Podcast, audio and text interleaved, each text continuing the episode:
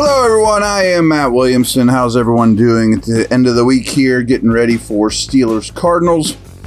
And we are going to talk today. I'm going to finish with my prediction, but when Arizona has the ball, which I expect to be the more competitive side of things. As mentioned before, Arizona's defense is littered with replacement level players and can be attacked in so many ways.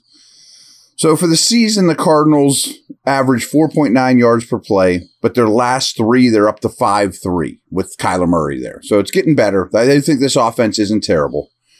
Um, the Steelers surrender 5 4 for the year, which is really high, but only 4 9 over their past three. So that's gotten better as well per play. The Cardinals' offense converts a series of downs into a new series of downs 69% of the time. League average is 70. Steelers' defense is at 69 too. So only six defenses are better, though, than the Steelers. The Steelers and Niners are the only two defenses currently in the top five in takeaways as well as points allowed. Pretty good company. Arizona is averaging a league low 0.92 points per drive on the road this season. This is a bad team, but they are unbelievably bad on the road. I mean, it's crazy. And they're coming over here for what's a 10 o'clock start for them, maybe some weather they're not used to. I mean, far trip, of course. The Cardinals have run a higher percentage of 13 personnel, one back, three tight ends, than any offense in the NFL at 11%. That's a big number. No defense in the league has faced 21 personnel, a higher percentage of their snaps than the Steelers, who are also 27th in the league in seeing 11 personnel. Cardinals offense has zero snaps, though, with two backs on the field together. Pittsburgh has utilized their nickel package with five defensive backs on the field just 37% of the time. Just one defense in the whole league uses nickel less than the Steelers. So they are still big or fast. I mean, they are either base or dime. Over the past seven games, the Steelers are allowing just 15 points per game. During that stretch, they've allowed a league low 12% of their drives to result in a touchdown. The Steelers have allowed a league low five passing touchdowns over their past seven games. And now they get Minkah back. Pretty, pretty enticing. Arizona throws the ball 58% of their offensive plays, which is very close to league average. But over the past three games with Kyler Murray at quarterback, that goes up to 64%, which would be near the top of the league. So they're obviously changing how they're playing offense. Only the Browns, Cowboys, and Ravens have a better completion percentage allowed than Steelers defense, but only three defenses have a higher average depth of target. So we talk about this every week. People are not completing a, lot, a high percentage of passes against Steelers, but they are throwing deep. Murray is 13 of 38 on passes 10 plus yards downfield with one touchdown and two interceptions. That's the lowest completion percentage in the NFL over that time on such deep throws. So he's not actually been good at it. As a team, only four offenses have a lower yards per route run than Arizona. So I think you're aware that Joey Porter's been close to a lockdown guy, but how about these numbers?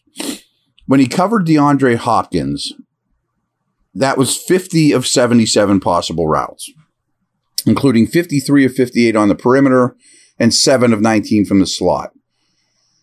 Against Porter, Hopkins had one catch for 17 yards on five targets. Cooper was 4 for 34 on his four targets against Porter. Then against Ja'Marr Chase last week, Porter lined up opposite him 24 of 28 snaps, with Chase, Chase catching just two passes for 36 yards against Porter. Pretty darn good. Marquise Brown's a little scary in this one. Um, 28% target per route run last week was his highest since week six. But in his first two games with Murray, tar- Brown was targeted just five times, catching three of them for 46 yards. They're crazy if they don't get him more involved, and I do expect Porter to follow Brown. With Michael Wilson out of the lineup the past two weeks, Greg Dortch has, has run a route on 81% of the dropbacks, posting a 23% target share and averaging 8.5 targets per game. So he's not a nobody. I mean, Greg Dortch's a pretty decent player. A guy that I'm really fond of, though, is their tight end, Trey McBride. Uh, he became a full time starter in week eight when Zach Ertz got hurt. And since then, he averages 6.6 receptions and 70 receiving yards per game. He now has 25 targets from Murray in those three games and at least seven in each game with Murray. Last week, only Marquise Brown was on the field for a higher percentage of Arizona's pass plays. And in Murray's first game back, McBride received a 28% target share. That number then dropped to 23.3 and then to 20 last week. But for the season, McBride ranked second in targets per route run and third in yards per route run amongst all tight ends in the league. So he's a good one. But however, the Steelers are third best in the NFL, allowing 6.1 yards per target to opposing tight ends. They've been really strong against tight ends. 15% of the, the Cardinals' targets have gone to a player that aligns in line. Only the Vikings and Browns are higher. Ertz and McBride, basically, is what that is. Um, TJ Watt, he's pretty good. Shocker. But how about this? So he had two sacks last week. They got to Browning four times all game last week. But Watt joins Reggie White as the only two defenders with 90 plus sacks in their first 100 games since 1982 when, when sacks were first tracked. Last week was Watt's fourth game of the 2023 season with two plus sacks. One more two plus sack game will tie Watt with his brother JJ for the fifth most games ever with two point sack, two or more sacks in a player's first seven seasons. Watt also aims for his fifth game in a row with a sack and eighth in a row at home. He has a seven game sack streak at home. It's crazy stuff. All right, I'm going to take a break and we'll talk run game and prediction in a minute.